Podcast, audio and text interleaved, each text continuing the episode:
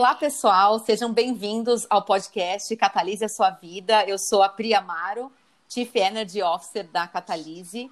E hoje a gente vai começar a falar sobre saúde mental e a gente trouxe uma história muito inspiradora do Lucas Copelli, que foi um presente que a vida me deu enquanto eu estava na Danone como Head de Talent Acquisition e Employer Branding. E a gente estava até aqui tentando achar o fio da meada de como eu o conheci, como ele foi parar na minha vida e na Danone, a gente não conseguiu encontrar a causa. É, mas eu acho que é isso, né? São as sincronicidades da vida. É, e, e, ele me inspirou muito né, durante a jornada, pela calma que ele trazia. Então, eu tinha uma aceleração natural, tinha uma ansiedade pelos resultados, mas ele sempre me mantinha calma. E, e depois de cinco anos do nosso convívio, eu ainda lembro da história e da calma dele. Lu, seja muito bem-vindo. Conta aqui para o pessoal quem é você, um pouquinho da sua trajetória. Bom, Pri, muito obrigado de estar aqui hoje. É um prazer estar conversando com vocês aqui da Catalise nesse podcast e principalmente falando sobre esse tema, né, sobre a, a, parte mental, que é que é um tema que, que eu adoro, né, é um tema que, que eu me dedico, que eu estudo e que eu adoro. E, e, eu vejo que, que, esses encontros, né, existe uma sincronicidade por trás, né? Em algum momento a gente vai entender a, o motivo, a causa, né? Mas por enquanto o que a gente tem que fazer é aproveitar, né? Aproveitar e, e curtir esses momentos. É, e contando um pouquinho da minha vida, né, olhando um pouquinho para trás, é, eu vejo que hoje que eu reconheço, né, de, no começo eu não reconhecia, mas talvez que eu, eu era um empreendedor e sou um empreendedor desde sempre, né. É, quando eu era mais jovem, antes de entrar no colegial, né, hoje ensino médio, eu lembro que o meu pai, um dia a gente estava andando de, de carro, né, e meu pai pegou e falou para mim, falou, Lucas, você quer montar seu negócio? A gente faz o seguinte, eu vendo meu carro e você monta o seu negócio, né?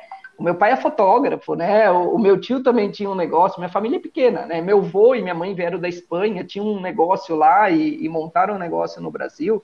Né? Meu avô trabalhava com, com a parte de vidros, né? tinha empresa de vidros, faz bastante tempo. E acho que isso nasceu naturalmente desde pequenininho, eu via que fazia sentido. E depois do meu pai fazer esse convite, eu pensei bem e falei, não, eu vou estudar, vou, eu quero fazer o colegial. Pelo menos o colegial eu quero fazer, vamos ver o que, que acontece. E aí fui para uma escola que chama Bandeirantes, né? Fiz um colegial focado mais na parte de exatas, que na época tinha essa separação, mas na hora de fazer o vestibular, eu estava em dúvida entre medicina, arquitetura e engenharia, né? E, e fui fazer engenharia, né? É, por quê? Porque tinha mais facilidade com números, gostava daquilo, fiz engenharia e durante a faculdade, né? Antes da faculdade eu gostava de fazer esporte, né? Eu fazia atletismo e fazia salto com vara, né? Então, antes da faculdade eu fazia salto. Era um esporte muito diferente no Brasil, né? Tinham poucas pessoas que praticavam e, e, quando eu ia num campeonato, no outro era um campeonato sempre de três, cinco pessoas no máximo, né? É, porque é um sempre esporte... dava pódio, né? exatamente. Eu lembro que eu fiz um campeonato, acho que era um estadual, né? E fiquei em segundo lugar. Falei, nossa, que bom, né? Aquela alegria. E, então, é, aí na, na, faculdade, eu comecei a fazer escalada esportiva, né? Porque eu sempre gostei, gosto até hoje de natureza, tudo mais, e a escalada esportiva é um esporte que te leva para isso, né? Tanto o hiking, o trekking, quanto a própria escalada esportiva. E na escalada, eu fiz engenharia mecânica, né? Fiz engenharia mecânica na Unicamp. E durante a escalada, né, é uma coisa que eu gostava muito, eu montei minha primeira empresa, que ela chamava On-Site. Né?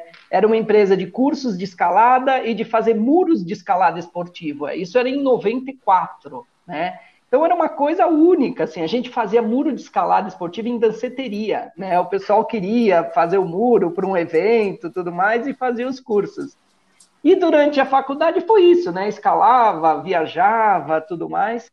É, só que finalizando ali, já para finalizar a faculdade, eu fui fazer um estágio em marketing na 3M, né? Não fui para a área de engenharia. Eu gostava muito de engenharia, me especializei na parte de mecânica de, dos fluidos, mas fui fazer um trabalhar em marketing na 3M, que era uma área nova, né? Essa parte acho que de empreendedor sempre me chamava, né? Então as novidades sempre me chamavam, né? Tudo que era novo me atraía. Então fui fazer o, o marketing na, na 3M Vim para, voltei para São Paulo, né, e já fui trabalhar numa consultoria, na Anderson Consulting. É, e durante esse período que eu estava na Anderson, eu comecei a fazer um, um, uma especialização, era um lato senso na SPM em marketing, né? Era, era um, não era nem MBA, na época era um lato senso que chamava. Mas logo em seguida eu fui para a McKinsey, né? Uma consultoria focada em gestão. E, e, lá o ritmo de trabalho, a dinâmica de trabalho era diferente, né? Tinha vezes que você saía do trabalho duas, três da manhã, né? E tinha que voltar o outro dia às sete da manhã, né? É, e hoje em dia eu vejo, assim, é, é uma coisa muito puxada, mas é uma escola, né? Ali onde você é, tem ali o, o, que tem de melhor de conhecimento, de gestão, de capacidade, né? É, de é, direcionamento.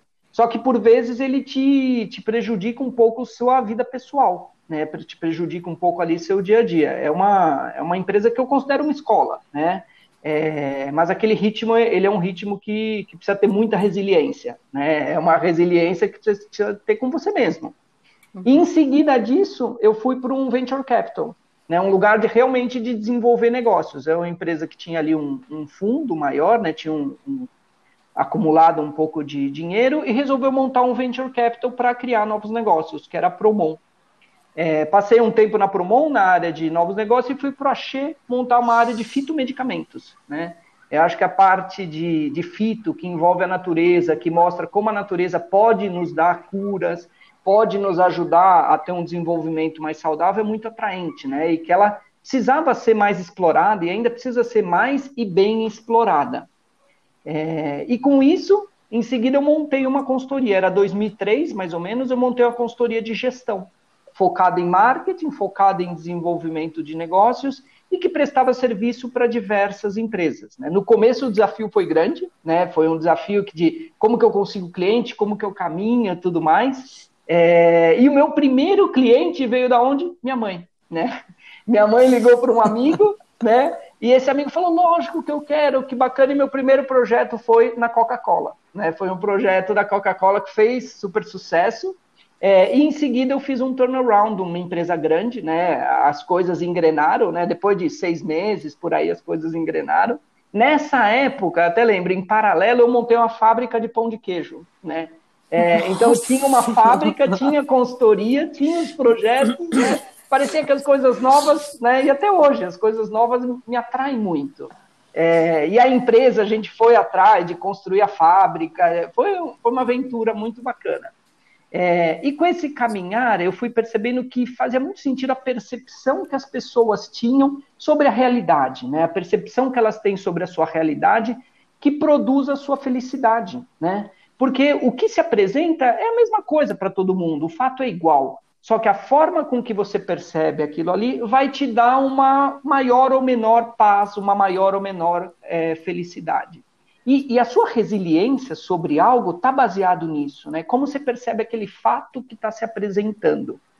Aquele fato é um fato que você consegue lidar, que você vai conseguir seguir seu caminho, você vai conseguir ser útil ali, ou não? É um fato que está além.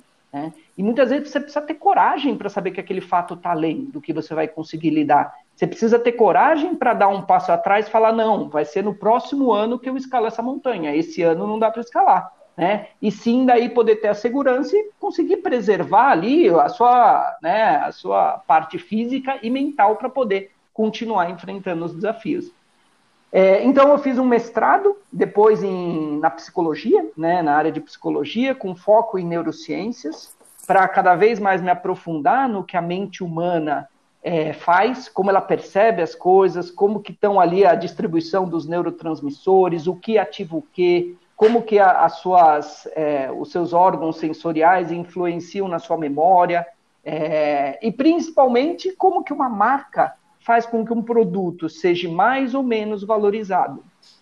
E marca existem em todas as esferas. Existe a marca de um produto, existe a marca pessoal, existe a marca de, um, de uma entidade, existe a marca de uma organização, e todos esses influenciam a percepção dos seus clientes, dos seus sócios, dos seus convidados, e as pessoas influenciam a percepção do que? Das suas relações. Que o ser humano nada mais é do que um, um ser que vive dinamicamente, ele vive sempre em relações, né? é, é importante a gente ter sempre isso claro, né? A gente está aqui para se relacionar, né? A gente está aqui para perceber o outro, para se perceber e viver né, numa dinâmica coletiva. Então, trabalhei com, com, com, essa parte né, do, no mestrado. Depois de um tempo, é, trabalhei dentro de um, de um fundo de fomento de, de capital. Né? É, em seguida, fui é, ser vice-presidente da, da Nielsen, né, cuidando da área de varejo, da área de neurociências e de novos negócios. É, eram três áreas, três áreas, cada um com seu desafio próprio. Né? O varejo é um desafio muito mais de relacionamento, um desafio muito mais de é, entendimento e de geração de valor, neurociências é algo mais técnico, mas também ligado à comunicação, de perceber melhor como comunicar, com as indústrias comunicam para o seu público, e novos negócios é uma área maravilhosa, né? Novos negócios cabe tudo ali, é a área que, que eu mais gosto. Depois disso, é, voltei com, com a Valua, né, para fazer a consultoria, e há um ano e meio montei um outro novo negócio, né, que chama Pode Subir, né, é, Pode Subir é, é uma empresa focada em tecnologia imobiliária que faz a gestão de acessos em empreendimentos, sejam empreendimentos comerciais, empreendimentos logísticos, empreendimentos residenciais, que permite com que o, tanto o ocupante como o visitante tenham uma facilidade e cheguem rapidamente ali no, na sua reunião, no seu compromisso. Né? E o nome nasceu da onde? Da, daquela sensação mais prazerosa que a gente tinha quando a gente chegava num prédio, que a recepcionista fala para você pode subir, né? É, quando é uma delícia, ali... né? É, é, uma delícia. Você passa por toda aquela via crucis, né? Tudo mais, daí pode subir. Ufa, ainda bem, né? É... Pelo menos. É, pelo já menos. Dá, já até responde. Ah, posso? É, posso? vida. É. Então é isso, esse é, é, um resumo um pouco da, da minha história e, e o que eu faço até hoje. Né? Muito legal, uma história linda, super inspiradora, muito gostoso de ouvir. Muito bom mesmo, muito bom. E, e Lucas, posso só. Eu, oi, gente, eu sou Lorena, CSO da Catalise. E você sabe, Lucas, quando você falou da, é, da felicidade, das circunstâncias, tem um dado que me maravilhou, assim, quando eu estava quando eu fazendo minha, minha especialização, que a nossa felicidade, 50% é genético, 40% são hábitos diários e só 10% são as nossas circunstâncias que nos levam a ser felizes, né? Então você pegou tudo o resto deixou as duas e realmente olhou só que era 10% da circunstância para poder fazer sua vida acontecer. É incrível a sua a sua história, né? E daí, Lucas, já que eu já estou falando, já vou pegar o gancho e já fazer minha pergunta, que eu fiquei é, muito curiosa.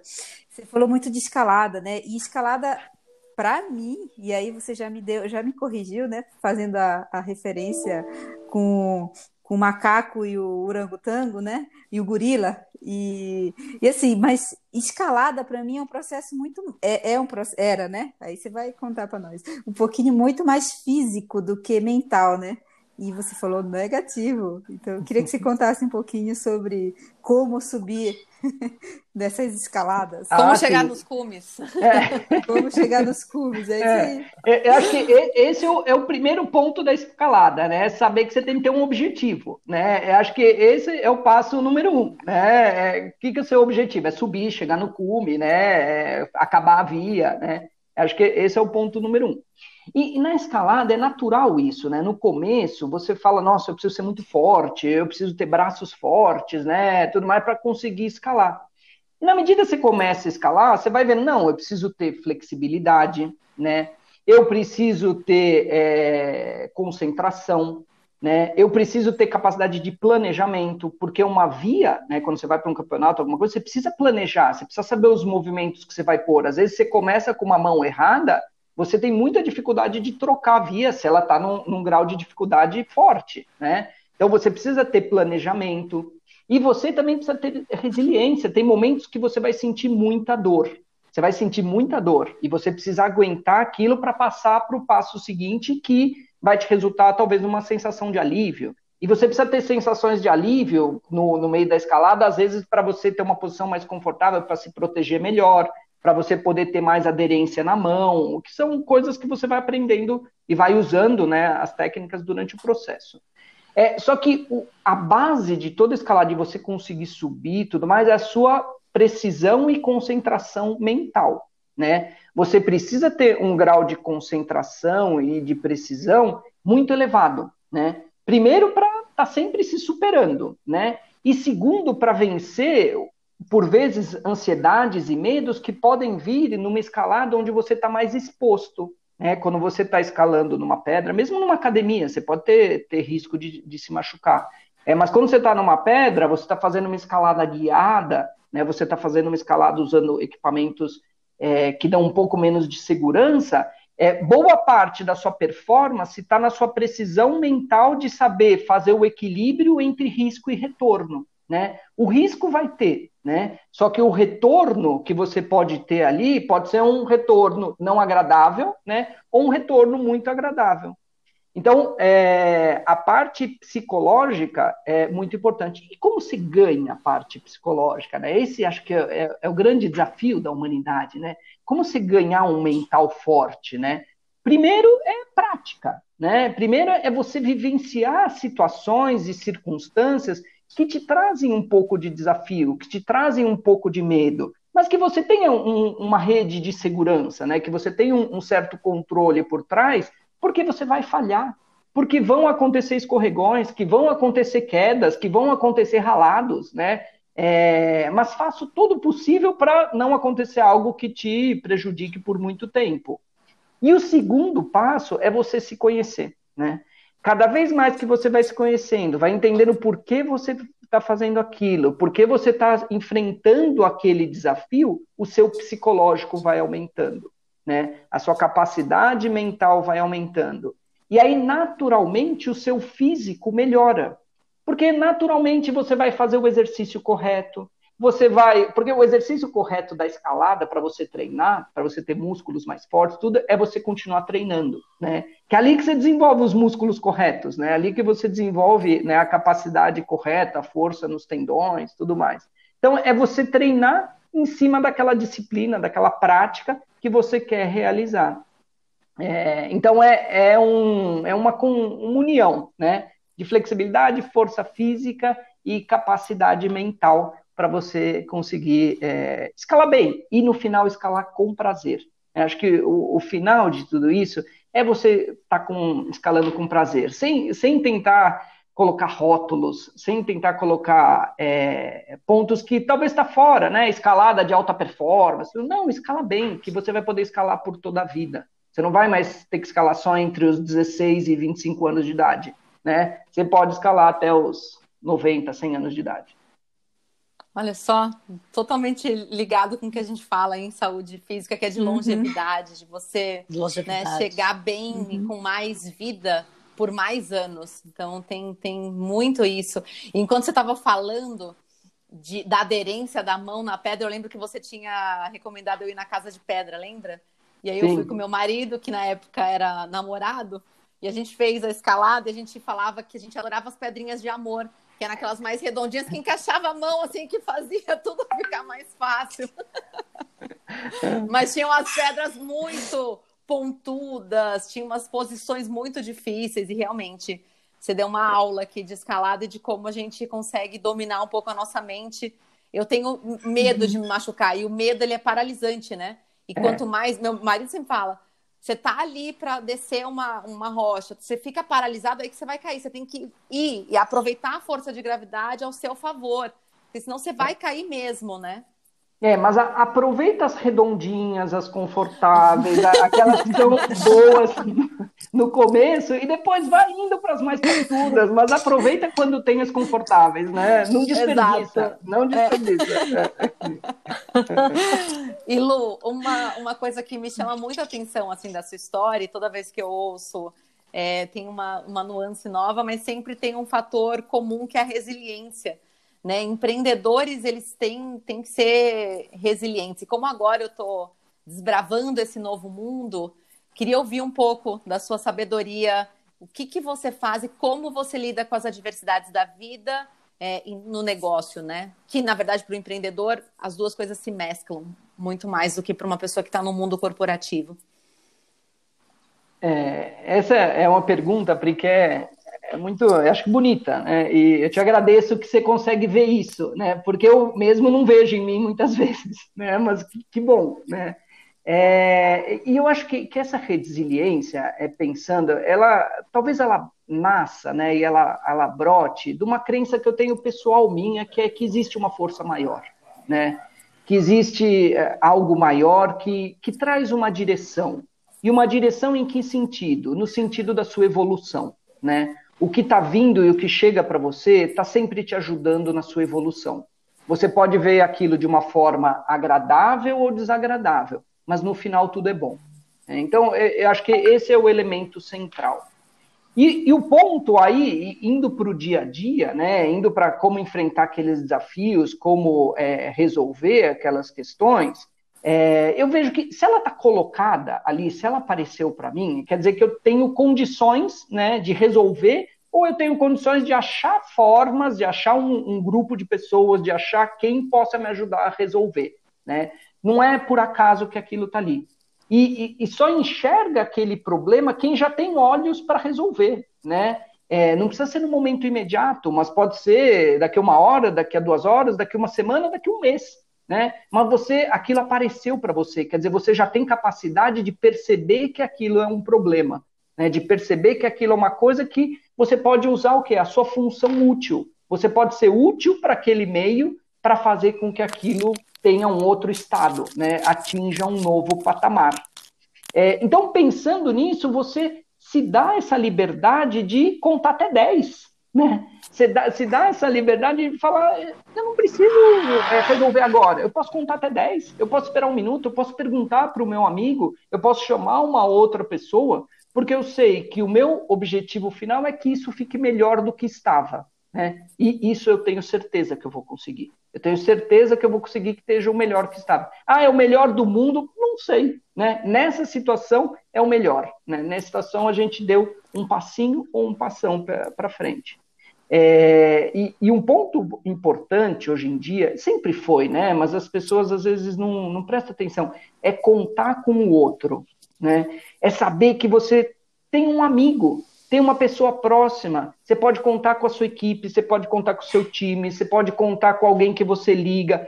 É, é saber que a gente pode resolver as coisas juntos, né? não precisa ser separado. O mundo já está há muito tempo com a questão da separação. A gente separa em países, separa em estados, separa em municípios, separa em times, separa em, separa em tudo. E as pessoas não perceberam que tem que fazer tudo junto, não pode ser separado. Né? Não tem que mais é, né, compartimentar, né, deixar quadradinho. A solução ela é, ela é, integrada. Não existe solução desintegrada. E às vezes a pessoa fica nessa ilusão e se perde, né? No final do dia ela fala, bom, não tenho paz. Não tem paz por quê? Porque não está integrado, né? Tá, tá dividido. É... Ai, Lucas, aqui é podcast, não dá para abraçar, né? Já ia querer... Senão eu já ia querer dar um abraço. E, e olha, aqui, Oiê, aqui é a Cláudia Lima, estou aqui junto. É, sincronicidade, essa é a palavra. Vocês sabem é. que quando nós pensamos em alguns canais né, de comunicação com vocês, é, o podcast a gente sempre falou assim: vamos trazer alguém que viva uma vida extraordinária dentro daquela dimensão que a gente está falando, né? E aí a Pri falou: ai, ah, vamos falar para o Lucas vir para falar sobre a saúde mental. E aí ela contou, né? Um cara de marketing, claro que trabalhou com employer branding com ela. Eu falei, que aí? O que, que será que esse Lucas vai trazer? Bom, e aí agora eu estou entendendo. Ela falou assim: é a calma. É, é, é, é, o como ele lida com as coisas, Lucas. E olha, a gente hoje fala o tempo todo que nós somos uma empresa pós-digital. A Catalise é uma empresa pós-digital. Por quê? Porque nós acreditamos e estamos vivenciando o ecossistema. Então, tê-lo aqui com a gente hoje só reforça o quanto a gente está no caminho certo, o quanto ninguém está sozinho nesse mundo e a gente quer mais é aglomerar. Olha, e a pandemia não deixa. E a gente precisa aglomerar, a gente precisa trazer pessoas. Ninguém sabe tudo nessa vida, né? Então, o quanto a gente pode trazer pessoas para compartilhar esse momento que eu estou vivendo na Catalise, né? A Catalise já existe há três anos, mas eu tô, eu tô vivendo um momento agora que cada dia eu aprendo mais. E por quê? Porque a gente tem se conectado com pessoas. Então é, é assim, é maravilhoso. ouvir você contando. E aí ajuda a gente aqui, porque a Pri falou assim: o Lucas é a calma, o, ca o cara é leve, o cara consegue não, sair do, né, não, surtar. O que, que você fez na pandemia, Lucas? Como que foi viver? A gente tá um ano, cara, nessa. Conta pra gente qual o segredo. Então, Clau, é, é, é, esse é um, um, ponto muito bacana, né, para tratar nesse momento, né. É, é primeiramente, eu, eu respeito muito a, a, as possíveis reações que as pessoas podem ter, né, de qualquer faixa etária, tudo mais, que, que podem ser reações severas, né. Assim como em muitas outras doenças, né? Assim como em muitas outras doenças, tem pessoas que passam de uma forma mais leve, tem pessoas que passam de uma forma mais severa.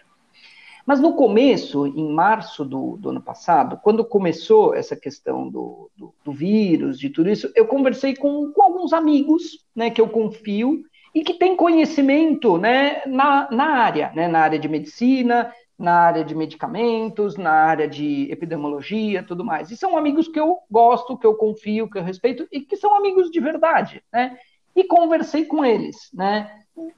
Dividimos ali algumas, alguns entendimentos, tudo mais, e, e construímos ali uma lógica de que é, é, importante ter ali, principalmente nas pessoas que são mais suscetíveis, elas terem ali um, um isolamento maior, né, uma, uma dificuldade, uma, que elas tenham dificuldade maior de pegar, né, mas que deveria ser tratado como uma virose para o restante da população, né? Porque nenhum de nós tem capacidade de viver num laboratório, sei lá, de, de né, farmacêutico, com isolamento pleno e total, né? E o vírus é tão pequenininho que pode passar de qualquer jeito.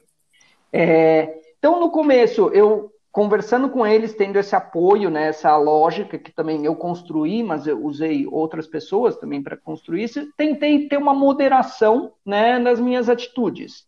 No começo eu fui um pouquinho mais é, restritivo, né, de, de, questão de sair, de, de fazer as coisas, e depois eu tentei levar uma vida de acordo com que as circunstâncias se apresentavam ali no meio, mas sem me submeter.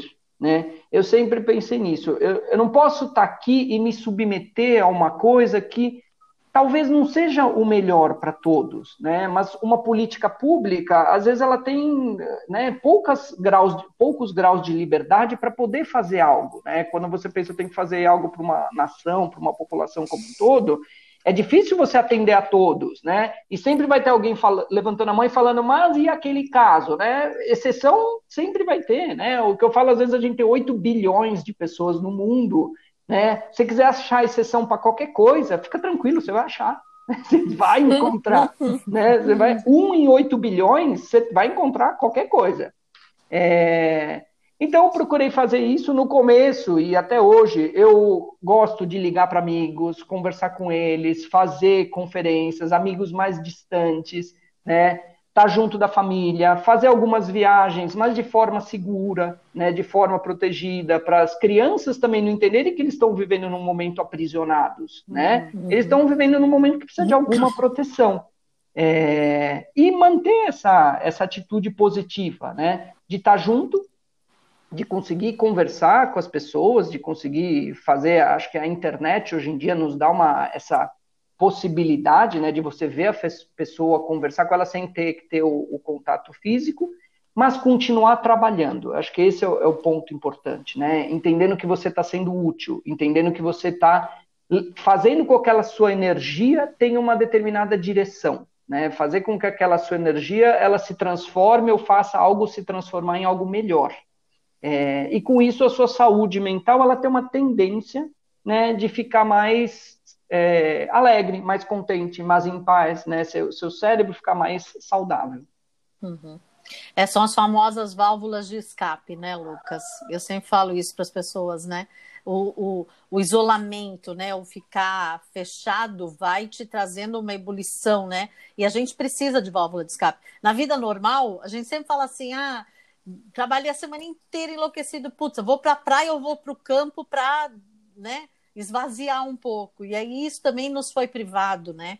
Então, muito legal ouvir É, isso e que eu acho que está muito em linha com o que a gente vem falando aqui sempre, né? De, de conseguir ter um equilíbrio das, co das coisas, apesar das circunstâncias. É, né? e Clau, acho que você trouxe um ponto muito importante, que, que é esse, né? É tanto de ter uma forma de você mudar a sua rotina, né, para o seu cérebro ficar mais saudável, é, mas também é saber aproveitar, né? Esse momento de isolamento, será que não é um momento de você aproveitar para se conhecer? Será que esse momento uhum. de você aproveitar para conhecer sua família, né? Você aproveitar para conhecer as suas atitudes que você tem? E no fundo, é nunca se submeter a algo, né? Tentar entender aquilo, não, não ser uma pessoa submetida, né? Não ser um ser aprisionado. E a gente tem diversas histórias muito bonitas, até de pessoas que tiveram realmente na prisão e que conseguiram escrever livros, que conseguiram ter pensamentos que estavam fora daquela realidade física, né? Se uhum. a gente uhum. vê na sua realidade agora, algumas pessoas falam que estão na prisão. Então, aproveita esse momento para se conhecer e entende que você não está submetido a nada. Nunca. É você que escolhe aquela situação.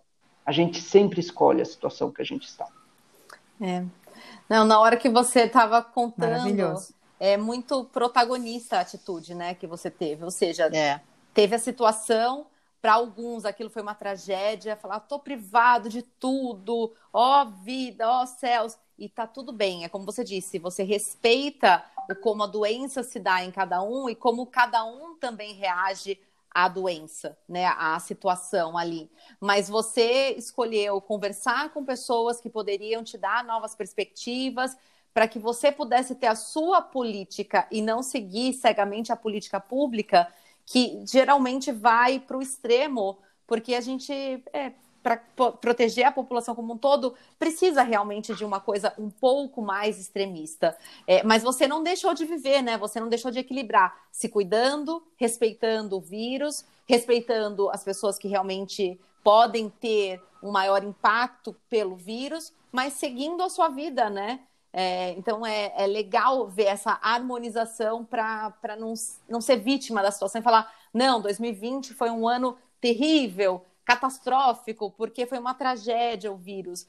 Não, para você não, não foi. Inclusive, teve um, você tem um novo negócio que também vem super ao encontro dessa nova realidade que a gente se encontra. Então, é como a gente sabe uma mesma situação, como cada pessoa pode reagir a ela. Isso é como você disse, é uma escolha pessoal, né? Exatamente. Exatamente. Muito bem. Maravilhoso. Demos uma, uma respirada aqui Maravilhoso. profunda, né? Uh. Porque, olha, eu vou te falar, Lucas, você é sensacional, assim, eu fiquei arrepiada em cada, cada momento e cada frase, eu fiquei, assim, concentrada, hum. entrei em flow até, de tão rico que foi assim, a sua história, é ver a escalada com uma história de vida, olhar, sabe, Victor Franklin, entender ele, né, Exato. né? Já, assim, mas é, é incrível, sensacional sua, sua história. Eu super Agradeço por você compartilhar Pri, com a gente. Entendi Lucas. muito porque que você queria trazer o Lucas para falar sobre saúde mental. Arrasou. Eu também. Ainda bem que elas confiam Arrasou, em mim, amiga. E, mesmo sem entender direito, falou: ah, tudo bem, vai. Não vamos, não vamos discutir com ela. Não, é incrível. A sua história é incrível. Você é uma pessoa incrível. Então eu lembro dessas é, dessas falas suas, do compartilhamento dessa sabedoria. Você tem uma sabedoria para mim que é incomparável. Assim, eu nunca conheci alguém com a sua sabedoria. Então, muito obrigada por ter compartilhado um pouco dela com a gente. Eu espero que quem está ouvindo também tenha essa, essa sensação, sinta essa energia e consiga fazer escolhas conscientes e coerentes no dia a dia. Muito obrigada, Lu. Obrigado, todos vocês, eu agradeço muito. Foi um enorme prazer de estar aqui com vocês e, e, e a Catalise é, é maravilhosa para poder criar esses momentos né, e atuar dessa forma com que vocês atuam. É, parabéns mesmo, parabéns e eu estou honrado de estar aqui, parabéns. Muito obrigada. Obrigada, Luca. Obrigada, Obrigada, Luca. Um beijo. Tchau. Tchau. Até.